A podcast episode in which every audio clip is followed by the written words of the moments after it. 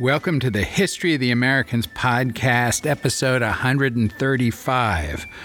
I'm your host, Jack Henneman, and I am recording this episode on December 11th, 2023, in Austin, Texas. We are telling the history of the lands now encompassed by the United States from the beginning without intentional presentism. We have twice teased the plundering time of Maryland. The first was back in April 2023 in the episode That Time Maryland and Virginia Went to War, a useful prerequisite for this episode. And again, more obliquely in our recent episode, Opechancanough's Last Stand. That time Maryland and Virginia went to war tells the story of the early conflict between the vengeful Virginian trader Thomas Claiborne who had built a settlement for trading fur on Kent Island in the northern Chesapeake. Kent Island was smack in the middle of Lord Baltimore's Maryland proprietary grant. And when Baltimore's brother Leonard Calvert arrived with the Ark and the Dove in 1634, he and Claiborne came into conflict when Claiborne would not subject himself to Calvert's authority. After some failed diplomacy and the first naval skirmishes in the Chesapeake, Calvert ejected Claiborne from Kent Island. Claiborne would spend the rest of his life nurturing his grudge against the Calverts. We shall return to the tease in Opechancanough's last stand for those of you who do not remember the moment. But first, let's review the broader situation. One of the things I've learned in doing this podcast is that early colonial Maryland was more interesting than I'd been led to believe.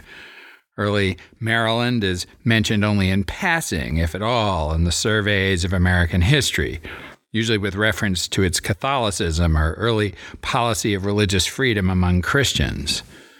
The question is why? Surely one of the reasons is that early Maryland remained very thinly populated by Europeans even in the mid 1640s, with perhaps 600 English settlers in 1644. By that time, there were more than 20,000 Europeans in New England and more than 10,000 in Virginia. Even New Netherland had a couple of thousand Europeans scattered over its relatively large territory. Maryland was, in fact, different from these other colonies, both in its organization and in the background of its leading citizens. It was a proprietary colony owned literally by Cecil Calvert, the Lord Baltimore, under a royal charter granted by Charles I. Unlike the small freehold farms and merchant businesses in New England, with a post corporate private plantations in the Crown Colony of Virginia, Cecil Calvert had envisioned a neo medieval system of manors with large property owners farming both food and tobacco and using servants or soon enough fully enslaved people to do the physical work. Finally, the Calverts were Catholic, even if they had learned to get along well in England and welcome Protestants into their proprietary.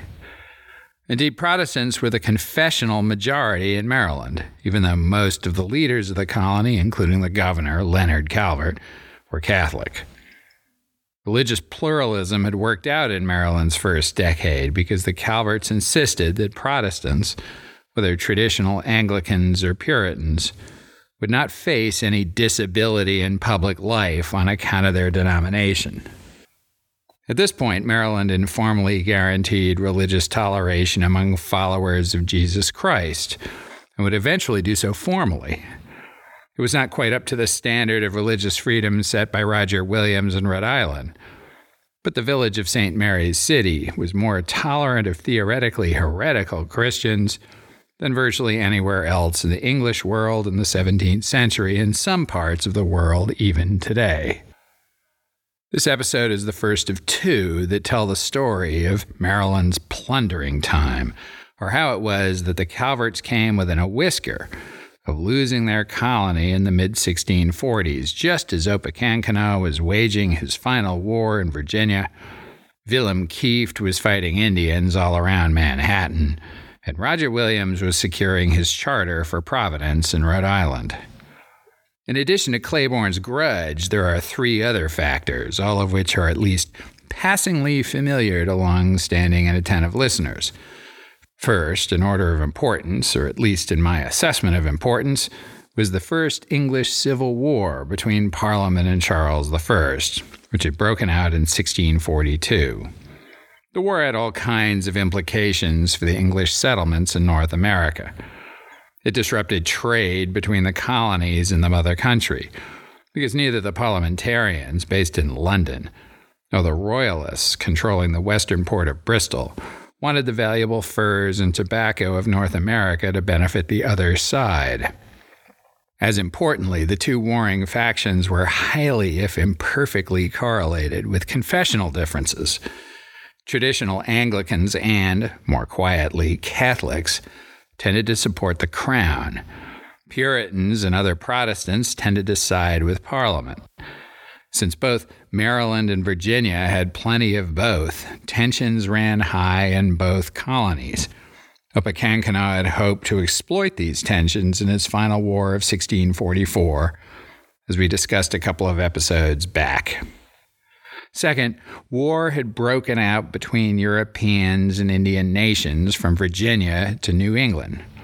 The Susquehannocks had gone to war with Maryland in 1642 perhaps goaded into it by Thomas Claiborne, and may have been in communication with Opechancanough. The prosecution of that war had divided Maryland's leadership and stressed the economy of the small English population of Baltimore's colony. The costs of paying for that war would open up the usual resentments that always arise when the time comes to pay for a war. Finally, Lord Baltimore's vision of a neo medieval manorial system in Maryland was breaking down. The easy availability of arable land made it difficult for the mostly Catholic gentry to maintain control over the mostly Protestant, ambitious middle class. Religion and economic differences were thereby muddled, and Maryland Protestants began to chafe under Catholic rule, religious tolerance notwithstanding. Most accounts of the plundering time are extremely abbreviated. The Wikipedia entry is uncharacteristically thin, much shorter than the entry even for Kieft's War, which is itself obscure. It gets short shrift even in books on Maryland history of the 17th century English colonies. One of the reasons is that there was no surviving contemporaneous narrative. Most of what we know about it had to be teased out of the depositions and correspondence arising in the subsequent litigation, which occurred in England after the fact. The result of that work is a book by Timothy Riordan, published by the Maryland Historical Society in 2004 The Plundering Time Maryland in the English Civil War. Riordan is an anthropologist and archaeologist who is the chief archaeologist at St. Mary's City, the Jamestown of Maryland, which I visited back in April. Splitting the difference between Riordan's step by step reconstruction of the era and the scant summaries elsewhere has been the main challenge in writing the story at a level suitable for you, our devoted listeners. The protagonist of the story is a fellow named Richard Ingle a savvy trader and captain who became the most important commercial link between the few hundred settlers around St. Mary's City and England, and a regular visitor to the Virginia settlements. He was a devoted Protestant, a vocal parliamentarian. His ship was named the Reformation in case anybody was unclear on either point. But he was also quite practical insofar as he was more than willing to trade with royalists, whether the Anglicans of the James and York rivers or the Catholics on St. Mary's. And still, he had not entirely mastered the important skill of anger management. The key players in the government of Maryland were Leonard Calvert, the governor and brother of the second Lord Baltimore, John Lewger, a converted Catholic who served as the colony's secretary and attorney general, and is today known as the father of the Maryland Bar, apparently considered a compliment, and Thomas Cornwallis. Cornwallis was also a Catholic, but he was, in Riordan's characterization, more modern than the other Catholic gentry. He was more interested in trade than in farming tobacco, not particularly interested in religious distinctions, and the only competent military leader in the colony. Last but not least, there was the antagonist of the story, Giles Brent, who arrived in 1638 with two spinster sisters, Margaret and Mary, of whom more in the future. Giles Brent was cantankerous and petty, and would reveal himself to be of dubious judgment. Leonard Calvert spoke for his brother, the Lord Proprietor, who was, in principle, the holder of vast powers in the charter bestowed upon him by Charles I. Y'all remember the Bishop of Durham clause discussion from last summer. Nevertheless, long standing and attentive listeners know that Maryland had an assembly that presumed to act with authority. The Calverts were reasonably wise and restrained and acted as though the rule of law applied to them, at least to a point. From time to time, factions would arise that would insist that the assembly had more power than the Calverts were willing to grant. The leaders of this slightly more democratic faction were various, but Brent and Cornwallis were typically in the mix. Finally, all the Catholic gentry of Maryland were royalists, with varying degrees of dedication.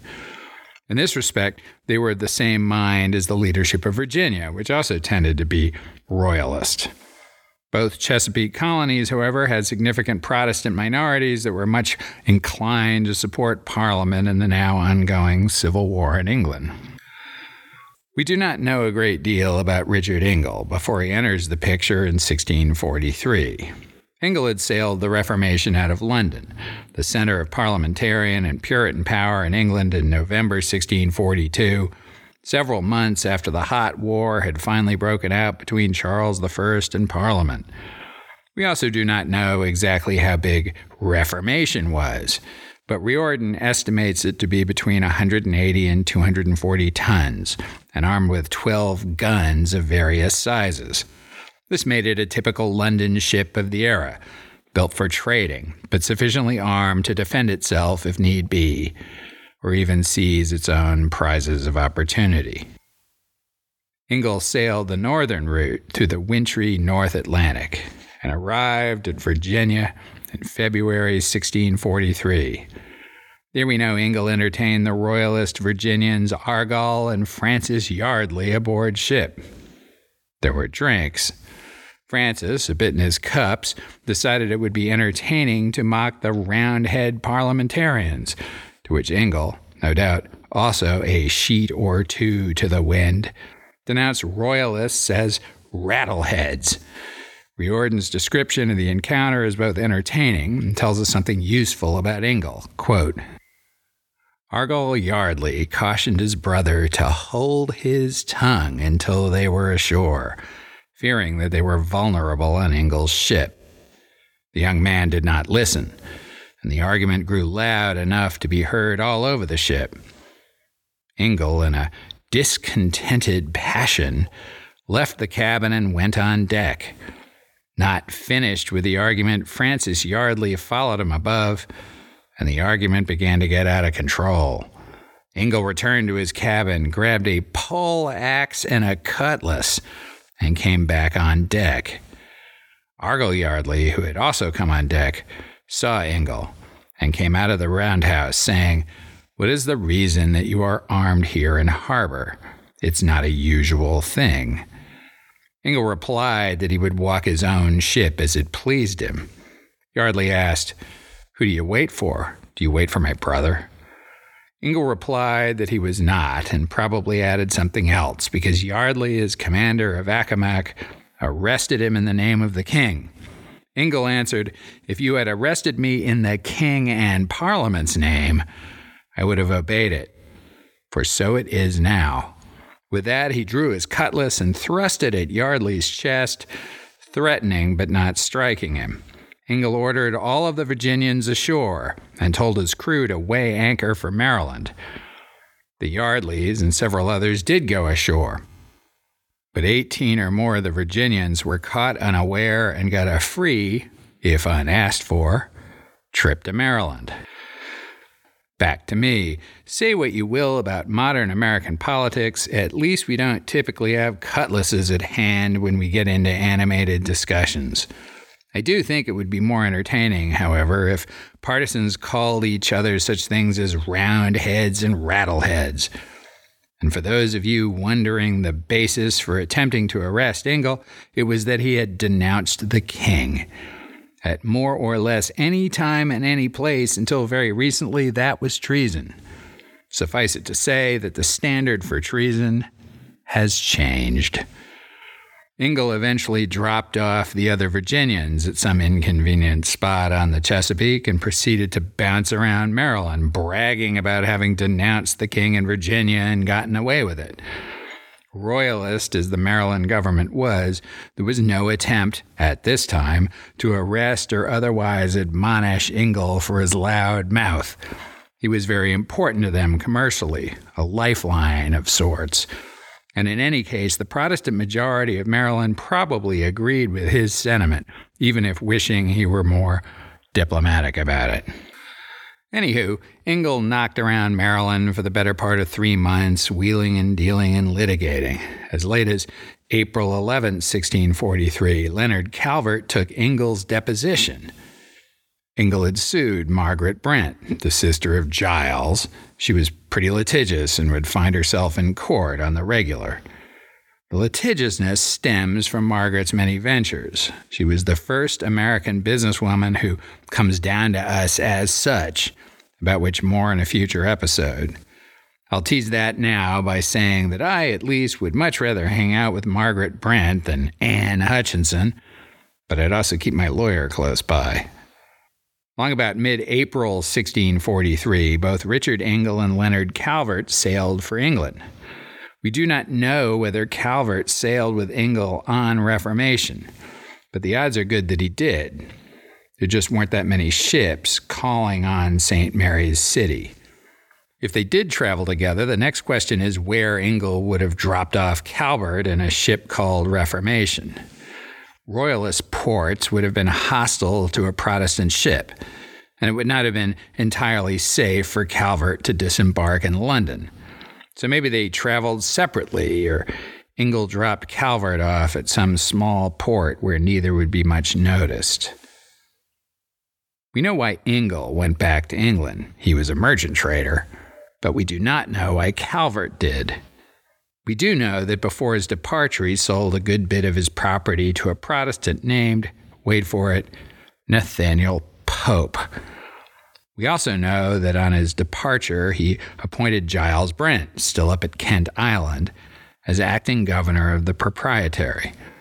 This would turn out to be a fateful decision. Finally, we know that once back in England, Leonard managed to get married, father one child, and conceive a second, all within 12 months. His new wife was one Anne Brent, who was related by some means, historians argue over this, to Giles, Margaret, and Mary Brent. That summer and fall of 1643, Giles basically did no actual governing of Maryland. The functioning of the tiny government, which mostly involved court proceedings, seems to have ground to a halt. He did, however, respond to the rising pressure from the Susquehannocks, who were increasingly threatening and indeed raiding Maryland from their stronghold up the river that bears their name. It was at this time that Brent dispatched Cornwallis to launch the ultimately disastrous expedition that we recounted in The Furry Geopolitics of the Eastern Seaboard, 1630s to 1660s, a few weeks back. Brent also built a blockhouse on an island at the very top of the Chesapeake, which he optimistically named Fort Conquest. All of this cost money, which would need to be raised as taxes, and that would make many of the small freeholders, most of whom are Protestant, unhappy. Back in England, the Civil War was becoming desperate. Both sides were looking for money to fight the war, and both sought to prevent money from going to the other on December 1, 1643. Parliament passed an act that authorized the seizing of ships found trading with ports hostile to Parliament. The law was complicated and required privateers acting under it to fill out all sorts of forms and present all sorts of documents, mostly so that subsequent lawsuits could be adjudicated and Parliament could audit the vig it collected.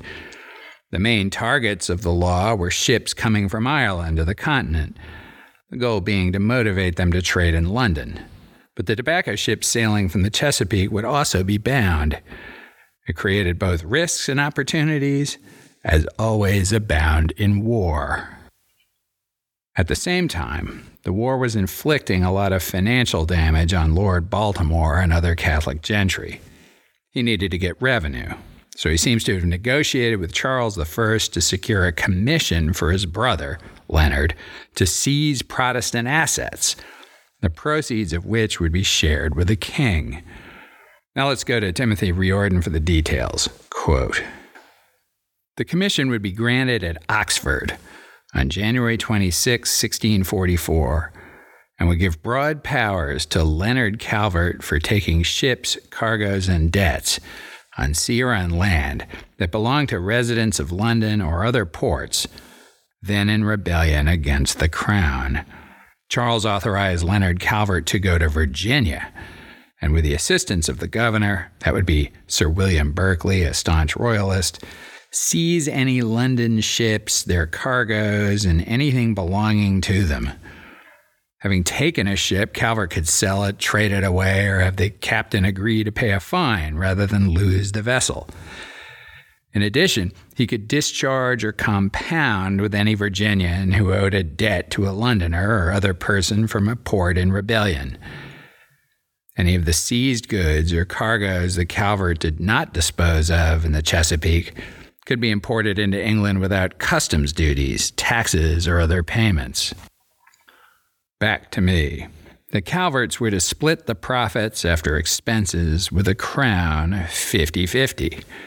From their share, the Calverts were to pay Berkeley the equivalent in tobacco of 2,000 pounds sterling, which would cover two years of his annual salary. That saves the king money.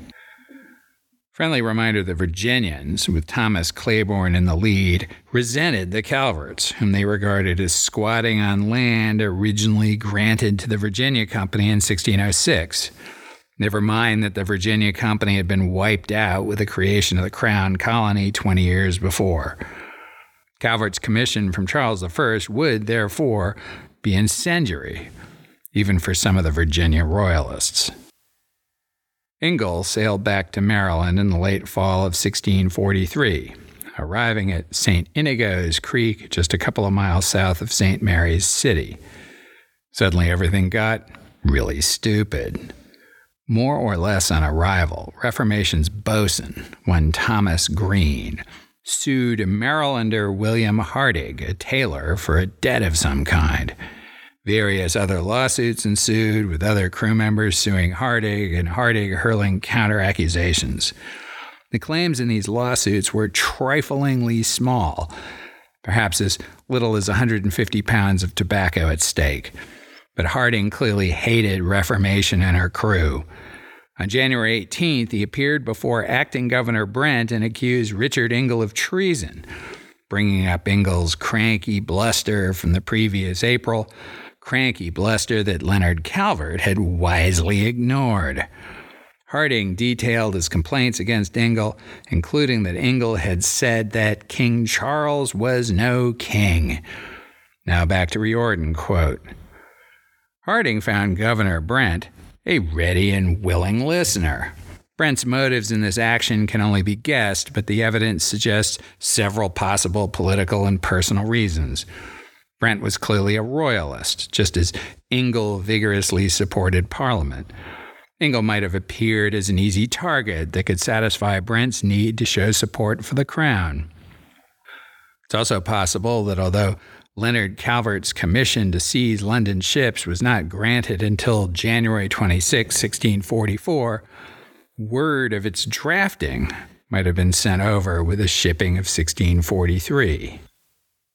The governor also had several ongoing financial problems with Ingle. In February 1643, Ingle had sued Brent for 8,000 pounds of tobacco due him, and which Brent refused to pay. A month later, Ingle protested a bill of 16 pounds sterling that Margaret Brent had drawn on a London factor the year before. Neither of these issues had been settled in 1643, and they lingered to cloud relations between Ingle and the Brents. By seizing Reformation, Brent could strike a blow against Parliament, remove the problem of the debts owed to Ingle, and possibly even make a profit when the ship was brought to Bristol. Back to me. Brent ordered Ingle arrested. This was not a straightforward thing to do, insofar as Reformation was the most powerful ship in the northern Chesapeake at the time. Brent and Harding hatched a comical plan to trick Ingle into coming ashore. Brent invited Ingle to dinner and arranged for Harding and Cornwallis, who was actually friendly with Ingle, to grab him on land. Duly arrested, Ingle was detained. The problem is, there was no jail in St. Mary's City or anywhere else in Maryland. So basically, Ingle needed to be put under a round the clock guard. Meanwhile, most of the crew of Reformation were on shore conducting their own business, so it was an easy matter for other Marylanders to seize the ship. They tried to induce the crew to sail it to Bristol, a royalist port, and Brent offered John Durford, Reformation's mate, double wages to take the ship back across the Atlantic. Durford agreed, but he was really playing for time. Meanwhile, Brent and his counsel gathered at Margaret Brent's house to work out the rest of the details. They drank beer. Ingle was brought before the council and the charges were read. Now let's go back to Riordan. Quote The session must have been a stormy one for each of the participants had a different recollection of what was agreed upon. James Neal later testified that he had asked Brent to release Ingle into his custody, but the governor had refused. Cornwallis then offered to be bound body for body for Ingle, which was accepted. Brent apparently assumed that Cornwallis would take Ingle to his house and keep him there until the trial. Cornwallis, on the other hand, thought Ingle had been given bail and could freely return to his ship. When the meeting ended, Ingle and the company of Cornwallis and Neal left the house. Outside, they met the sheriff, Edward Packer, who was ready to take Ingle back into custody. Secretary Lewger, also leaving the meeting, assured Packer that the prisoner had been turned over to Cornwallis and was free to go with him. The three men, Cornwallis, Neal, and Packer, accompanied Ingle to the Reformation, where Cornwallis told John Hampton, one of Brent's men, to return his rapier to the ship's gunner. He ordered the rest of the guard to return the seized weapons and told them to go every man to his rest. Contrary to most accounts of the incident, Cornwallis did not disperse the guard and set Ingle free. Cornwallis knew that the charges would not stand up in court and fully expected Ingle to stay in the area to answer them. He believed that the situation had sufficiently cooled that the night would be quiet. Cornwallis had no authority to send the guard away, and when he told them to rest, he meant on the ship. He intended to stay with Ingle and was in the Reformation's great cabin with him when the ship was retaken. By this time, all of the crew had returned aboard but the atmosphere seemed relaxed. Most of the guard had gone below deck to sleep. Under the leadership of John Durford, Thomas Green, and Frederick Johnson, the crew suddenly overpowered the few guards who remained on deck, then lashed and nailed the hatches to trap the sleeping Marylanders below. Cornwallis and some others they locked in the great cabin. The struggle was short but violent. Several crew members were later indicted for beating, wounding, and abusing the guard. Except for those in the cabin, the Marylanders were put over the side and sent ashore. Ingle had his ship back, and he had hostages. Back to me. It should also be said that Ingle was not an even slightly happy camper. Ingle did not, however, just turn around and sail back to London. His ship wasn't full of tobacco, and if he were to return with an empty hold, he would lose a great deal of money on the voyage. Reformation would spend the next few months in the northern Chesapeake, trading and even grabbing boats and taking their weapons and anything of value. Needless to say, Brent lost his mind. He indicted Ingle, fired the sheriff, fined Cornwallis a thousand pounds of tobacco, and opened investigations into all the various people who let Ingle and the Reformation escape. Unfortunately, public opinion was not with Brent, not by a long shot. Ingle had for six years been the only traitor to serve the small colony. They all knew him, and the Protestants who made up the majority mostly agreed with him. When Brent tried Ingle in absentia on three charges, various witnesses emerged to testify on Ingle's behalf. Perhaps he owed them money, and the jury returned the verdict ignoramus. I love that. Sadly, though, this was not an insult aimed at Brent, however much he deserved it. Rather, ignoramus was Latin, is Latin, for unknown to us, meaning that insufficient evidence had been presented to convict. Then, weirdly, all seemingly went back to normal. Within three weeks, now just mid February, Brent at least pretended to let go of his grudge against Ingle. During the spring of 1644, Ingle was allowed to collect documented debts from both Brent and Lewger. At some point, Ingle even transported Brent back to his plantation on Kent Island, and Brent even granted Ingle title to a small island stocked with hogs. Everybody seems to have agreed that Ingle was again in Maryland's good graces and restored as its principal merchant. By some point in March, Reformation had sailed for Virginia. As far as Ingle knew, he was in the clear. Not so. Almost as soon as its sails dropped below the horizon, Lewger and Brent seized his assets in Maryland to be held until he returned to answer the charges against him. All the pleasantry had been a ruse. That same spring, relations between the Brents, Giles and Margaret, and Cornwallis collapsed into a bewildering morass of litigation. These guys sue each other more than any group of people I've ever heard of. Each accused the other of owing them money, and in the course of defending himself, Cornwallis accused the Brents of fraud in open court. That gave Brent the grounds to lock up Cornwallis, which was essentially a ploy to keep Cornwallis from traveling to England to appeal his side of the case. Cornwallis dropped his suit against the Brents in return for his release. On the 28th of March, 1644, Thomas Cornwallis sailed down the Chesapeake to join Ingle, who would then take him back to England just a couple of weeks before Opechancanough would unleash his last attack. This was, in Riordan's telling, a great loss for Maryland. Quote, when Cornwallis sailed away in April 1644, Maryland's last hope of avoiding the plundering time was gone. Cornwallis's leadership would be keenly missed during the crisis. Had he been in Maryland in 1645 when Ingle arrived, there might never have been an invasion or a rebellion. Relying on his friendship with Ingle, he could have soothed over the minor incidents and misunderstandings that led to the conflagration. But Cornwallis was in England then and had his own problems. Back to me. As Reformation sailed away from Virginia with Cornwallis and Ingle, the English Civil War spread for a moment to the James River. Two London ships were sailing along the James in search of trade with the plantations there. The planters, who were mostly loyalists, refused to trade with them. This would have resulted in a huge financial loss, for they would have wasted a trip across the Atlantic with the very high costs that entailed. To limit their losses, the London ships cooked up a scheme to seize a royalist ship from Bristol, then riding at anchor at Blank Point, about eight miles up the river from Jamestown. Now let's go back to Riordan. Quote as the tide began to flow up the river on April 10, 1644, the pair approached the Bristolmen, giving no sign of their intentions.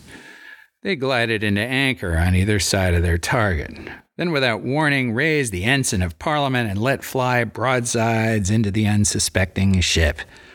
The fusillade destroyed some of the rigging and resulted in several casualties, including a Virginia planter who had been on board to trade back to me. Amazingly, the Bristol ship was able to cut its cables and, with the help of the incoming tide, pulled its way into a nearby creek. Its shallow draft let it go where the Londoners could not. And the Bristol ship wasn't unarmed. In that narrow creek, it prevented the men from the London ships from pursuing in boats. The attackers gave up, sailed away. As long standing and attentive listeners know from Opechancanough's last stand, word of this attack soon reached the great chief. He saw his final opportunity and would spring his ambush. This is a great place to stop right now. When Opechancanough attacked, Leonard Calvert was still in England, now married and a father, and would leave Bristol with his commission to plunder supporters of Parliament in Virginia at the beginning of July 1644 just as Cornwallis and Ingle would arrive in London. We shall cover that and more in the next episode. Thank you again for listening to the History of the Americans podcast. Your emails have been very encouraging. Please keep them coming. You can reach me with questions, corrections, eruptions of indignation, or pats on the back on the contact page for the website, thehistoryoftheamericans.com, or by email at thehistoryoftheamericans at gmail.com. And please do me the great favor of giving the podcast a five star rating on Apple and following me on X, Twitter, and the Facebook page for the podcast. Until next time.